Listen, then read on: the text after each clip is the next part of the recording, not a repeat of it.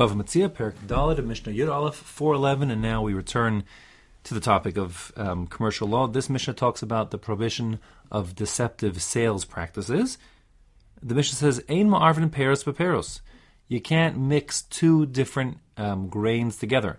According to Rashi in the Bartenura, this is if you contract with someone to sell him the grain that comes from field A, so then you can't uh, give him grain from field B when you deliver the grain to him even if field A and field B are the same.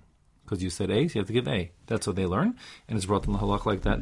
But there's a second shita, the Rosh, um, Tiferes Shol goes with him, and it's also brought in the halacha.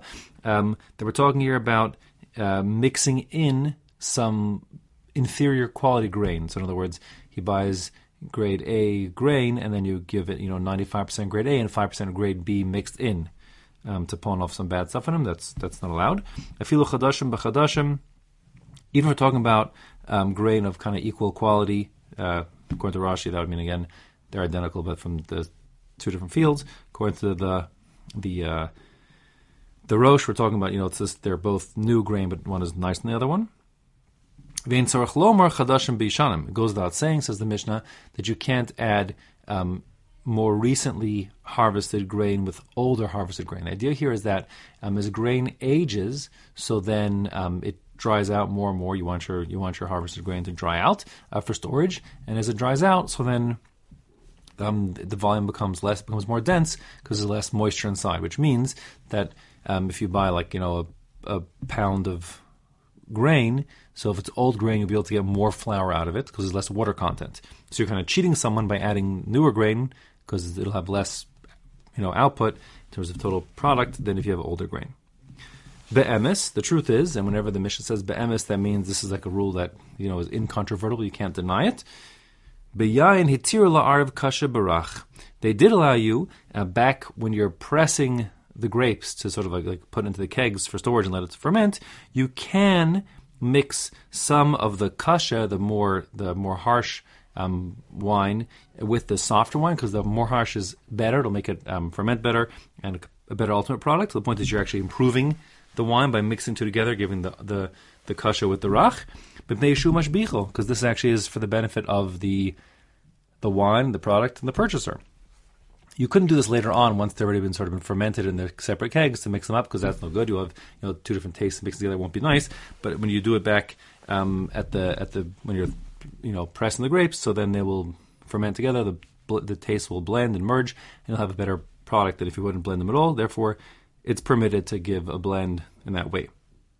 Ein ma'arvin shimrei yain beyain. You can't mix the shamarm, like the you know the leaves that the dregs at the bottom of the barrel, from um, barrel one into barrel two, um, because the idea is that it's going to add a new new all sorts of new stuff, new flavors, new bacteria, new everything, and it'll make the second one spoil. So the idea is kind of like analogous to if you have a little bit of milk left in the container of container one, you wouldn't pour that into your new milk container. You want to mix the two milks together, maybe different ages, different bacteria, and so on. So that's that's not good. Same goes with the wine. Um, Avonosno es shmarov. Um, so we're saying just me before I translate that, meaning that if a person just want to speak out the rationale here, the idea is that you know when you get to the bottom of the barrel, um, there's still liquid inside there in the bottom, which you can't really sell because it's full of other, you know, the sediment and stuff. But if you would pour all that into a second, uh, a second container, which is full of wine, you'd be able to you know, get a little more liquid out of there. So that's why you'd want to do that, but you can't because the taste is messed up and the product is inferior. What you can do here, we say, is avonosen lo eshmarav. If you have a single barrel of wine um, and it's got you know some uh, dregs at the bottom, the sediment that's come out of it, you could um, stir it up a bit and mix that back in because you're not ruining um, the taste anyway, and will settle out again in the next in the next uh, like when you decant that you pour into their container, so it'll settle to the bottom again, and so they won't have an inferior product, and um, you're giving them what is a normal thing to do. Mishnas arv mayim beyeno. Uh, if one has added water to his wine, this is basically back at again at the pressing stage. So you basically water down your wine to have a less strong wine. It's, I guess, more economical, and people did that in general. So you can't do that. Lo yimkarenu b'chanut. You can't go and sell that watered down wine in the shop. Elaim ken hodio, unless you inform your purchaser that this wine has, you know, 10% water content or 50% water content. Um, in which case you could do it because you, you inform them and, and people understand. That's some people like wine like that. Velo tagar af alpi shehodio. You can't also you may not sell watered down wine to a merchant who's going to then sell the wine on, uh, even if you tell him. The reason why is because we're afraid that he she'eno el ramos bo says the Mishnah. He's only going to use that to trick and deceive his customers. Will think they're getting pure wine, but he's getting they're getting watered down wine. Now, um, in general, there's halacha that we don't assume that people are crooks. We give them the benefit of the doubt. So why here are we assuming that if the I'll call him the wholesaler sells to the we'll call him the retailer and tells them, listen, I'm giving you wine. This wine is 50% water content. You should know and tell people. Um, why are we afraid it's going to cheat people? We're not usually afraid of that. So the answer is this is an assessment of people's psychology that Chazal made. They said, listen, you know, they didn't never they never saw it watered down. They didn't do the watering down themselves. So kind of it's like out of sight, out of mind. They can sort of rationalize more heter to that. You know, there's no need to to tell people like that because they didn't like necessarily see themselves. They can't be certain it happened. Who knows what?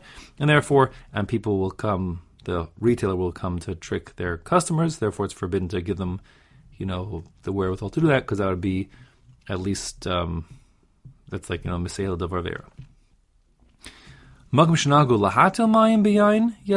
However, if you're talking about a place where it's the standard thing to do, um, like many, even nowadays, a lot of times you go grape juice, not pure grape juice, it's like reconstituted grape juice, whatever the story is. Um, you know, when you buy chopped meat, they say it's 10% water, they put the water in and so on, that kind of thing. So if it's a place where it's everyone knows the way the recipe is done in this region is they add water back at the at the kegging process, you know, the barreling process. Um, so then that's normal, and you could do it, and there's no reason to be afraid because that's normal business practice, what everyone expects to happen. So again, the point of our Mishnah, in, in a nutshell, is you can't do things that will deceive the customer. Uh, if the customer is not being deceived, then it would be permitted.